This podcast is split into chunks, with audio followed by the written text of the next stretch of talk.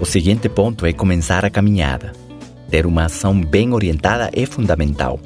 Se não tiver orientação, podemos trabalhar duro para chegar mais rápido no lugar errado. A chave é colocar seu esforço máximo na direção certa, que seja um hábito fazer tudo com excelência, com o melhor da sua capacidade. Dormir tranquilo à noite porque deu o seu melhor. Não importa se aconteceu o esperado ou não, o que importa é que foi resultado do seu melhor esforço. Proteja seus valores, como um jardim que exige cuidado contínuo. Para proteger ele das pragas, um pequeno descuido e isso pode nos custar anos de conserto. O seguinte ponto é saber onde você vai chegar, porque tudo se acumula. Como já dissemos nos áudios anteriores, as gramas de gordura que você comeu no café da manhã se acumulam com as do almoço, o colesterol deste ano se acumula com o do ano que vem, e as páginas que você leu hoje se acumulam com as de amanhã. E assim você pode conquistar sabedoria.